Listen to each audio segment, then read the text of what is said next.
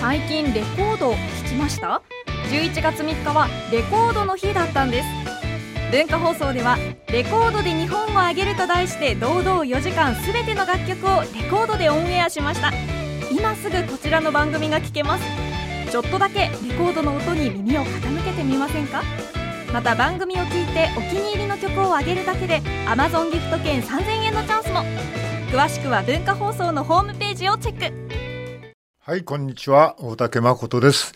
今日は8月11日火曜日。今日のパートナーは？こんにちは、春菜愛です。はい、私の横には？大滝秀明です。よろしくお願いします。よろくお願いしはい。ますはい。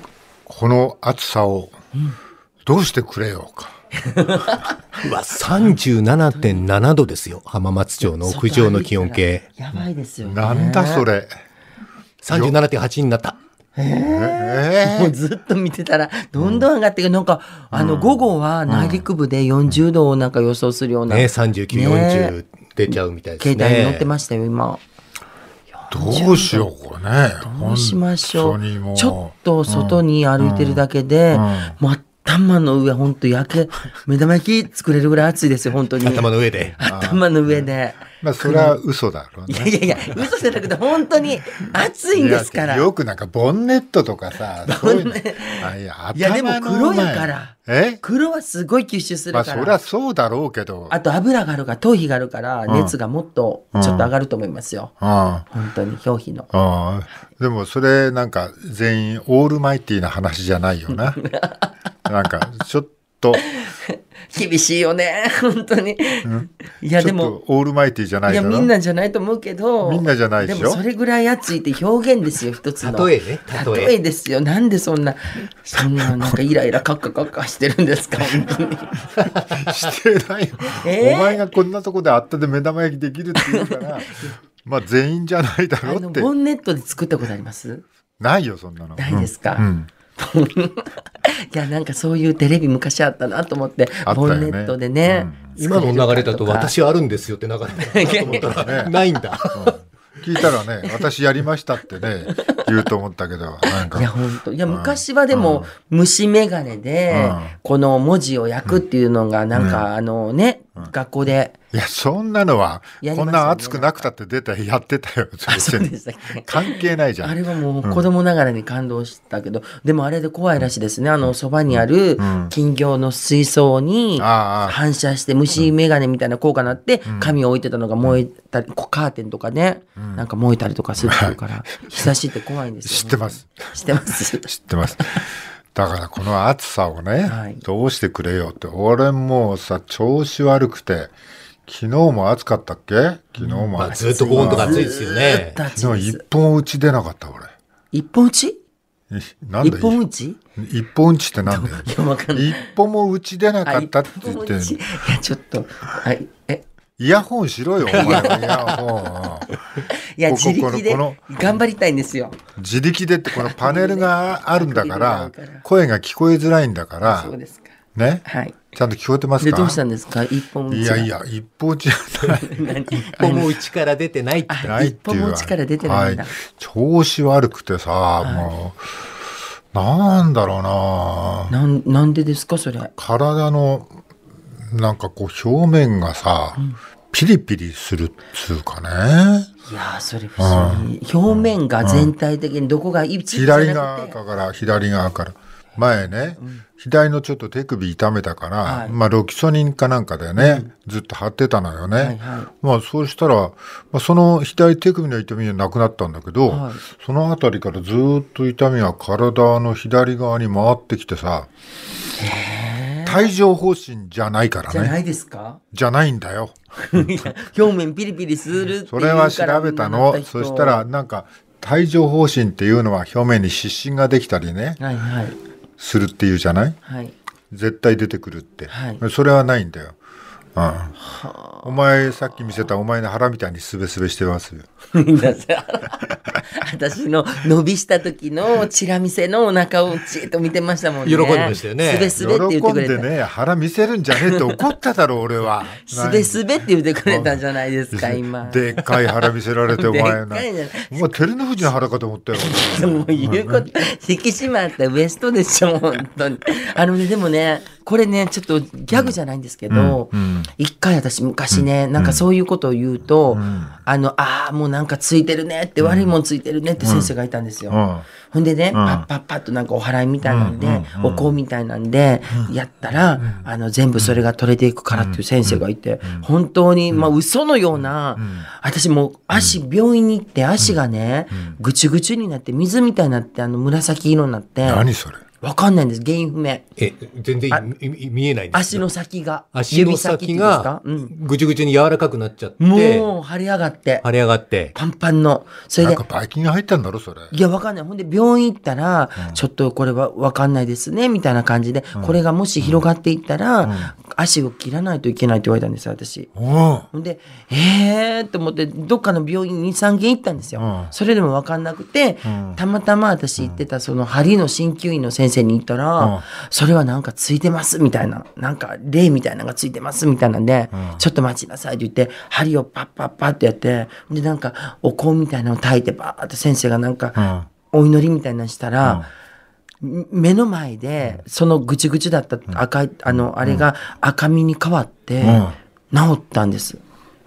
嘘だろ。本当に、それ私信じれなくて、お前の話、お前の話信じて俺腰痛い時お前俺どっか病院行っただろお前の。あの、はい、カチャカチャカチャってね、うんボールペンカチャカチャってする先生のね。そう、3580円取られた。いやいや、だから治らなかった帰ってくる階段の時もっと腰痛かったって言って。な治らなかった。治らなかったいや、だから、純粋な気持ちで行きましょう。行くときは。そう。でもそれで、本当に治った先生がいて、そんなん多分、半分、その先生がもし今見たら、何かこっちについてますねって言うかもしれないですよついてねる。とか。着物とか関係なく、ただ針治療がうまくいったっていうだけの話なんじゃないですか？わかんないけど、でも私それで信用しちゃって時、何歳ぐらいの時だよ？上京する前なので、20、本当8ぐらいの時ですかね。謎の足、ぶく28ぐちぐちになって、はい。いや、もうだからもう不思議なんですけど、私もそういうの全然信用しなかったタイプなので、そっからその信用するじゃん、いろんなことお前。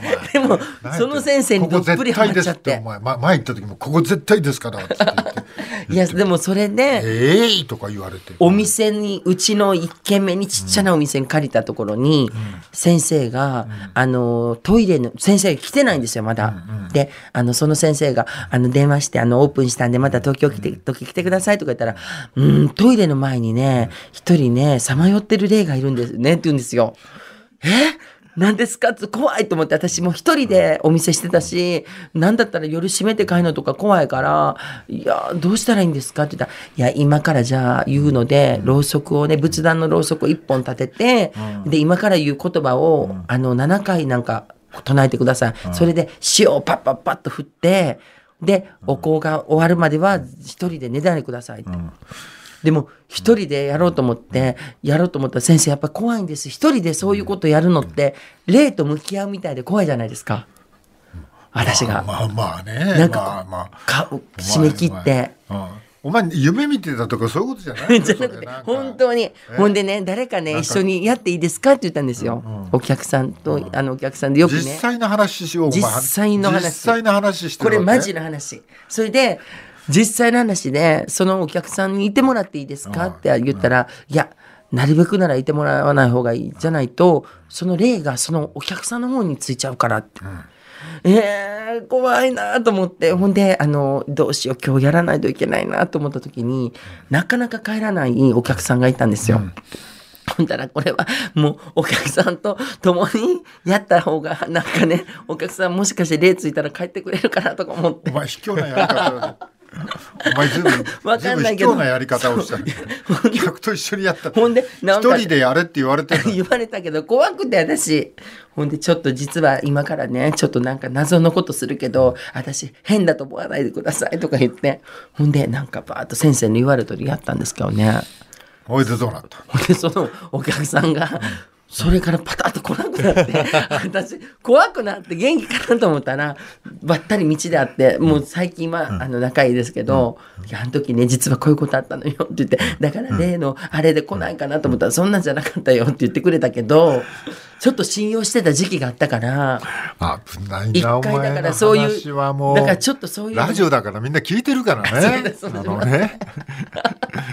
例でも不思議ねな経験、私、不思議な経験はあります。あります？いろんな、いや、俺はあんまりないけど、不思議なことは起こります、世の中にね。ありますそれをどんどんどんどん科学的なことで解明していくっていうのが、ね、だからね、天然痘だってベストだってみんなそうだったんだ、不思議だったわけだから、最初はね。まあそうですよねそれ。を医学とか科学がどんどん解明してって、はいまだ宇宙のこととか体内のね、こととかわからない海の底とかわからないことはたくさんあるけども、はいね、少しずつ解明していこうとしてるわけだよ。だからそれをだからまあまたお前がもうふもう30年前に引き戻すようなことをやりやがって 東洋医学ですからね。なんか歴史なんだろうなでも。東洋医学と例がつくとは違うんじゃないですか。ごちゃ混ぜにするなそこ なんかあれだってねなんか疲労で皮膚がはい。なんかなんかちょっと弱くなってるってこともあるらしいね。なんかなんかカレーと、うん。あれなんだって？いや、カレーと、いや、それさっき調べたんですよ。今ネットでパッと調べれるじゃないですか。うん。で、皮膚、ん。えーっと、左側の皮膚ピリピリ痛いって言って入れたら、うん。なんかそういう感じで出てきて、カレー？あの、昔、うん。水疱瘡とかや、かかった人は、そういうのがうん。中にあって、加齢とともに免疫力下がった時にちょっと出てくるみたいなことを書いてたから、そういう年齢と疲れと？それ帯状疱疹じゃないですか？みみ水疱瘡のそういうこと菌が出てくるってことは。それも書いてました。だから、でもなそれじゃないっつってんじゃんだから病院行ってくださいって書いてま休みだっつってんじゃんす。休み。今日やってんじゃないですか？今日休みなんですよあ、行きつけのお医者はい様が。はい明日も休みなんですあ、お盆の季節だからか。お盆ですお盆だ。お前楽しそうにいや、私だからさ俺結構痛いって体皮膚ピリピリしてるっつってんじゃん。だからその話から、さっき謎の不思議な話したのは、これお盆のせいだわと、私、今解釈しました、自分で。お盆は別に変なのがそこにいるわけじゃないから、帰ってきたんじゃないの？これは昔からのあれで、はい。あのー先祖が、はい。ね、ちゃんと訪ねてくる、ね。はい。そういうことだから。だからあのなきゅうりとナスでね、はい。あああの馬とか鹿とか作って。鹿じゃねえか。馬とか牛とか作って、はい。ね？あの、きゅお盆のきゅうりの、あの、ナスに、爪楊枝刺して、こう足つ、はいはい。ああいう体型になってきますよね。年齢とともにね。手足細いのに、みたいな。俺面白い話しようとしてるじゃない。違う、違う。違う。なんでお前も面白い面白い話するのおばあちゃんのこの間裸見た時、同じような体験。そう。おばあちゃんおがばあちゃん、たまたまお風呂から出たての時に、あのー帰ったことあったんですよ。うん。大阪のおばあちゃんのとこ。おばあちゃんが「あんたか!」って言って「まあいいわ早う入れ!」って言って、すっぱだかで、おばあちゃん生まれたままで、入れてくれて「ああもう暑いからな今昼間にちょっと水のお風呂浴びてた」って言って、もう本当にそのもうナスビ、まん丸のナスビに体丸々で手足細いみたいな。細いんですよおばあちゃんそう ほんで手足だけ細いやろって言ってそこだけあの、細く見える服をね、うまいこと買っていつも「そう細い足細いやろ」って言って言うのが。失礼ですけど、はい。おいくつぐらいのお方ばあちゃん90歳。元気ですよ。おばあちゃんに今日電話して「出たらあかんで」って言って「暑いから出たらあかんで」って言ってうん。言ったら「いやあんたも気をつけや」って言ってうん。おばあちゃん言ってました。すっごい元気ですよね俺の目の前で大きくお腹出して伸びすんのやめてくれる がっかりするからね人はね。さてあれですよ、あのーでそんなわけで昨日ずっとうちにいたんだけど、はい。うちにいたらね、コリコリン・モリカーっていうのがねゴルフで優勝したのよね、うん。これがすごい優勝の仕方でね、はい。あまだまだメジャーデビューしてからまだ二十何戦目なのね。23歳って若い方ですよね。ここ。に写真ある。この人のスイングがねものすごい綺麗なの。ゴルフのスイングが。それで正確で、もう若い時からなんかアマ、全米アマのチャンピオンになったり、学生の時に1位になったりして、この世界に来たんだけど、これがね、昨日なんかみんな8アンダーか9アンダーで7人か8人並んでたのね。言っても分かんないから。言ってもですかそれ分かんなくていいよ、おめえなんかバカ。いやいや、ちょっと勉強してるんですか、私。ゴルフは。何？えあ8もうちょアンダーか9アンダーで7人が、トップがはい7人か8人いたの。うん一緒のそう順列に立てた団子状態だったんですね、はいトップグループが。はいはい。その中から、えっ、と、14番かな？順列って言って14。も歌手の順列で言ったんじゃないですか。知ってるよバカ知ってますか？はい。同じね、列だったんですよね。はい。面白くしようとしなくていいから別にね。ほうんそれで、それが、まあだからうちにだから暇だから、はいもうね、もうえ体ちょっと調子悪いしずっと見てたら、それがこう14番でチップインバーディーを取って抜け出して、16番っていう難しいホールがあるのよ。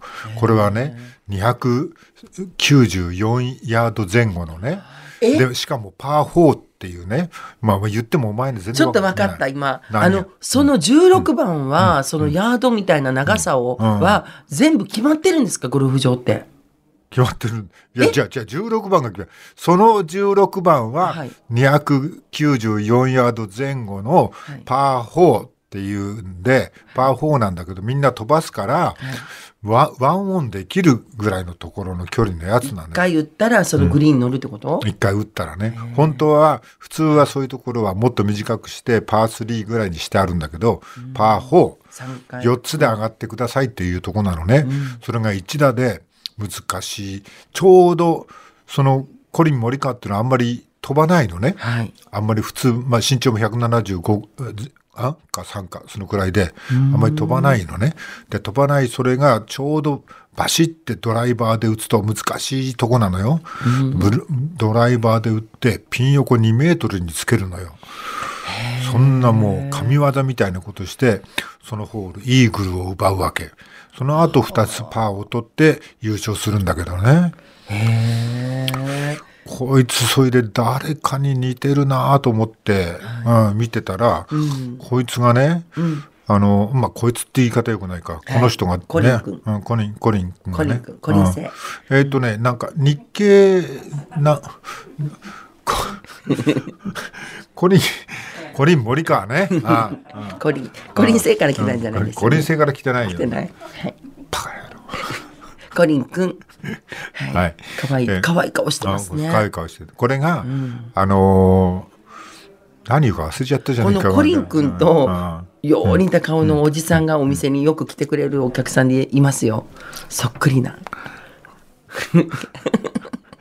知らねえよ。そんな 人のいいこのね、笑顔の。シュンとして。で、これの立ち居振る舞いが、もうなんか静かな感じで達成したはい感じなわけよ。これは俺の情報間違ってるかどうか知らないけど、もうなんか、なんかその人を教えているコーチみたいな人が、決してうぬぼれるんじゃない勝ってもうぬぼれるんじゃないとかなんか教訓みたいのがあって、まあ、そのせいかどうか知らないけども、淡々とプレーしてるわけね。ああものすごい大きな表現するわけでもなく、まあ、言ってみればちょっと日本人っぽい。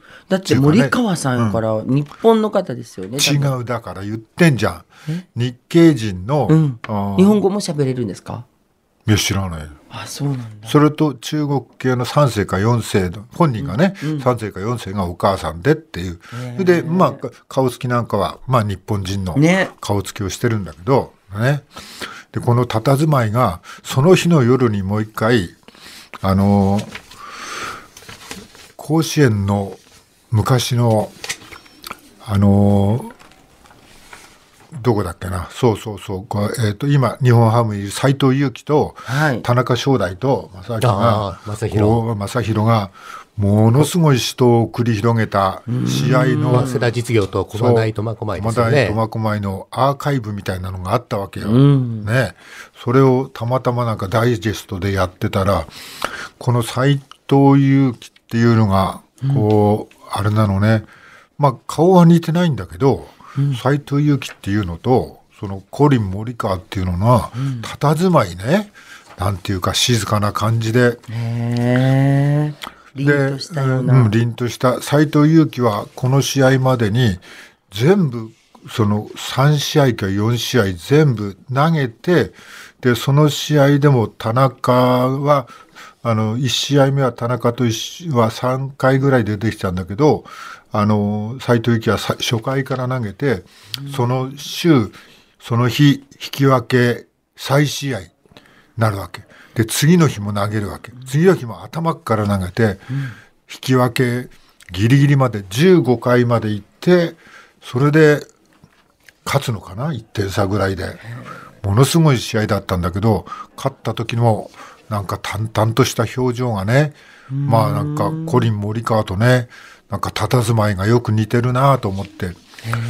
まあその後、田中はね、今 MLB のね、はい。にヤンキースに行って、まあ、活躍してるんだけど、まあ、斎藤佑樹はあれだよね日ハムかな？日ハムで今でも現役でやってるんだけど、もう当時のその最終試合で投げ切ったのが田中に投げたボールがそんなにたくさん投げてるのを投げてるのに高校生だよ。146キロぐらいあったらしいんだよ。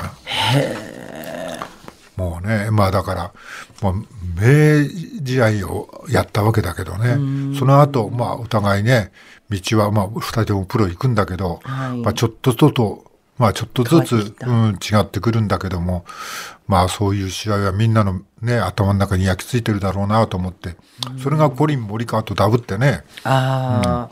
おじいちゃんは興奮しましたよ。興奮したね私あのうん。斎藤佑樹さんはハンカチ王子じゃないじゃないですか私この顔大好きなんですよ。もう本当にタイプで。で当時今、今作っただろう。い。や本当に本当に私この方が出たけどでも大フィーバーだったったでしょ？大フィーバーだもう本当に彼が動いたらもうおばちゃんたちの胸もみんな女性陣がバーッとこう動いていくっていうぐらいなそんな映像をいっぱい見てあのよくこんなどゴムのお面とか売ってましたもんね。斎藤斉藤佑樹さんのゴムのお面にハンカチついてこうやってハンカチで押さえるのがもう結婚式のなんか余興とかでみんなこうかぶってやってたぐらいめっちゃ大フィーバーやってその時に顔見て、私本当に大好きだと思って、そう、そう。だから、あのー頑張ってほしいなと思って。ます。はい、ずい。ぶん乱暴なまとめですね。まあね、尽きない話は尽きないけどねはいはい、太田さん。はい、うん。えっ、と今日はまず毎日新聞の記事ご紹介します。えー長崎市で9日に開かれました長崎原爆犠牲者慰霊平和記念式典、これ安倍総理出席しましたが挨拶しました、その文面がここあ6日の広島市の平和記念式典での文面と似ているということで SNS 上とか被爆者団体などからまあ批判の声が上がっているそうなんですね、えー文面を比較できるアプリで調べてみると、えー文字数にしておよそ93%が一致したと、で表現が異なっていたのは両被爆地の復興を称賛した部分だったんですけど、まあ、内容はほぼ一緒ということで、まあ、つまりほとんど同じものを読み上げたということになります。えー広島、長崎の原爆機の安倍総理の挨拶については、えー去年と一昨年も極めて似ていた内容だったということなんですね。で、長崎県平和運動センター被爆者連絡協議会のえー川野光一さんは、ペラペラ喋ってはいさようならが毎年のお決まり、広島を長崎と言い換えただけ被爆者を馬鹿にしているとおっしゃってます。それから核兵器廃絶を目指す広島の会のえ森滝春子さん共同代表は、安倍総理は高齢化が進む被爆者の方々に寄り添いながらと言っているが、具体的な行動を示していない、そうした実態のない態度が挨拶にも現れていると、まあ、あの、被爆された方々にはとっては、まあ、厳しい、えーことをおっしゃっているという内容になりますね。あのー日本のね、アメリカの核の傘に、まあ、守られていると言われている日本の立場は本当に微妙な、うんだよね。でも、世界は核兵器を廃絶しようっていうう動きがあって、えーこれになんか、あと何カ国かね、こう6カ国か加わると、それをなんか批准できるみたいうなそですね。あと数カ国ですね。感じになってるわけだ。ね。まあ日本の立場が難しいのはわかるよね、まあ、アメリカの核の傘に守られてるわけだから、でもだよ。はい。でも何年か前には、まあ、トランプの時代じゃないけどオバマ大統領の時にはオバマば大統領は広島まで来てたね、こうあの被爆者被爆にあった方の、まあ、肩まで抱いて、まあ、寄り添ってまあね政策的にはねいろんな問題があると思うよ。それはね。だけどまあその後まあロシアが核の小型化みたいなことが始まって、あ中国もかうんそれ参加して世界はその動きをまあトランプもね使い勝手のいい核だって言って始めてるわけだけども。でもだよ。こうまあここ日本の広島長崎を最後の被爆国ね、この地球上で最後の被爆国にでもうこれ以上そういうねこう悲惨なことが起こらないようにしようっていう運動は広島長崎だけだけじゃなくて、まあ、国もね立場は難しいと思うけどもやっぱりしここには、まあ、だってオバマだって来たんだからね、ここには同じように声を上げてもいいと俺は思うんだよね。まあ、あの、核兵器を持ってる国と、核兵器を持ってない国の橋渡しをしてっていうことを常々言ってますけれども、安倍総理は。まあ、ですけど、具体的に何かしてるっていう報道等は伝わってはこないですよね。ここ数年ずっとそういう形が続いてますよね。まあ、この問題、今日武田佐哲さんがね、核廃絶に向き合わないね、あの、日本のことを、ちょっと詳しくお話ししていただけると思いますから、そこにお任せしたいと思います。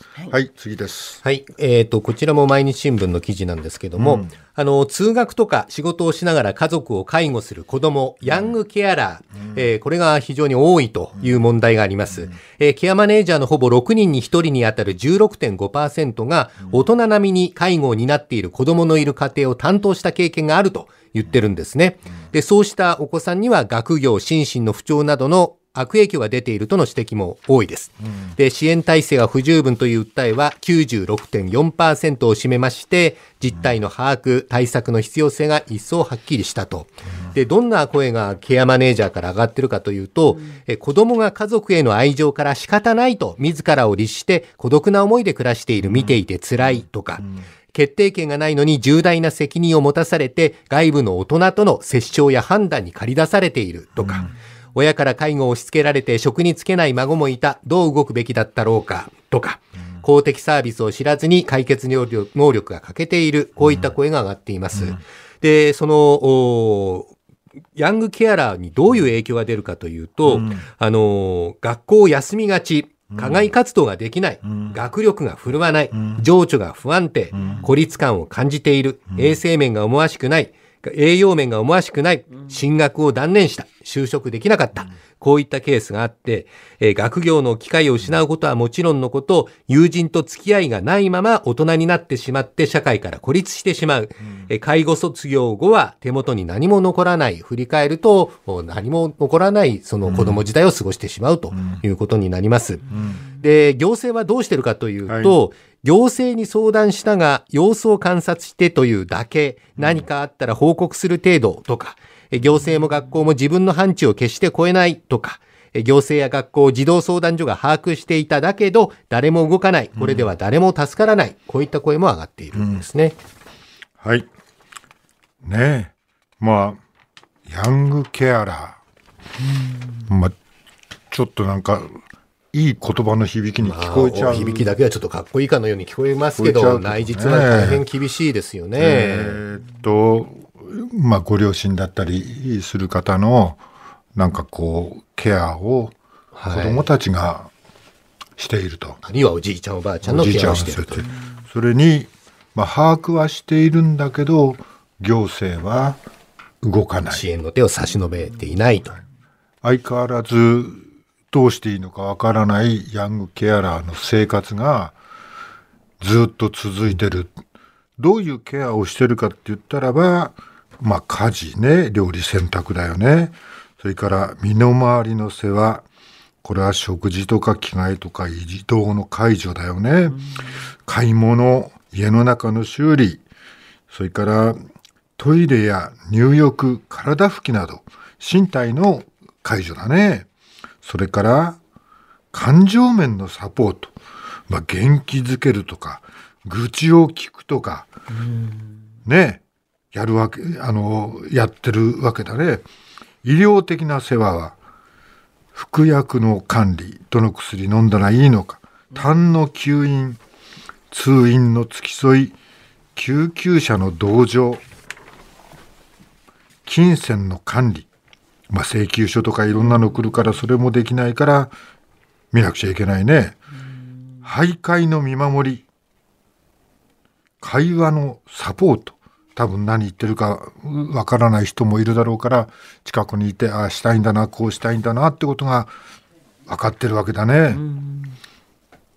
兄弟の世話親がねそういう状態だから多分そういうのものしかかってきてるんだろうね。いやいやいや縦割り行政で何をしなくちゃ分かんな分かっているんだけどこの地方地方と国がやっぱりこれ一体となってこう動いていかないとこの幼き介護をしている人がもうこれ年齢が分かんないけど小学生から高校生まで幅広いですね。まあ、この表には小学生で34人高校生で88人っていうふうに出てるけどね。これやっぱし、まあ、地方とか国とかが真剣に考えないとこれに終わるってたら自分の好きな友達とどっか行く学業それから好きなスポーツやりたいことが全部犠牲になってるってことだからね。子供はあの一生懸命言われたことやるけど、その大人みたいに不満をこう言う場所もないと思うし、素直にそれをずっとやってストレスがたまる一方になってきますもんねう。ちがそういう状態だからしょうがないんだと思ってるのかもしれないね。そうですよね。ちゃんと手を差し伸べなくちゃいけないことが国も地方には絶対あると思うんだけどね。さあ今日も始めましょう。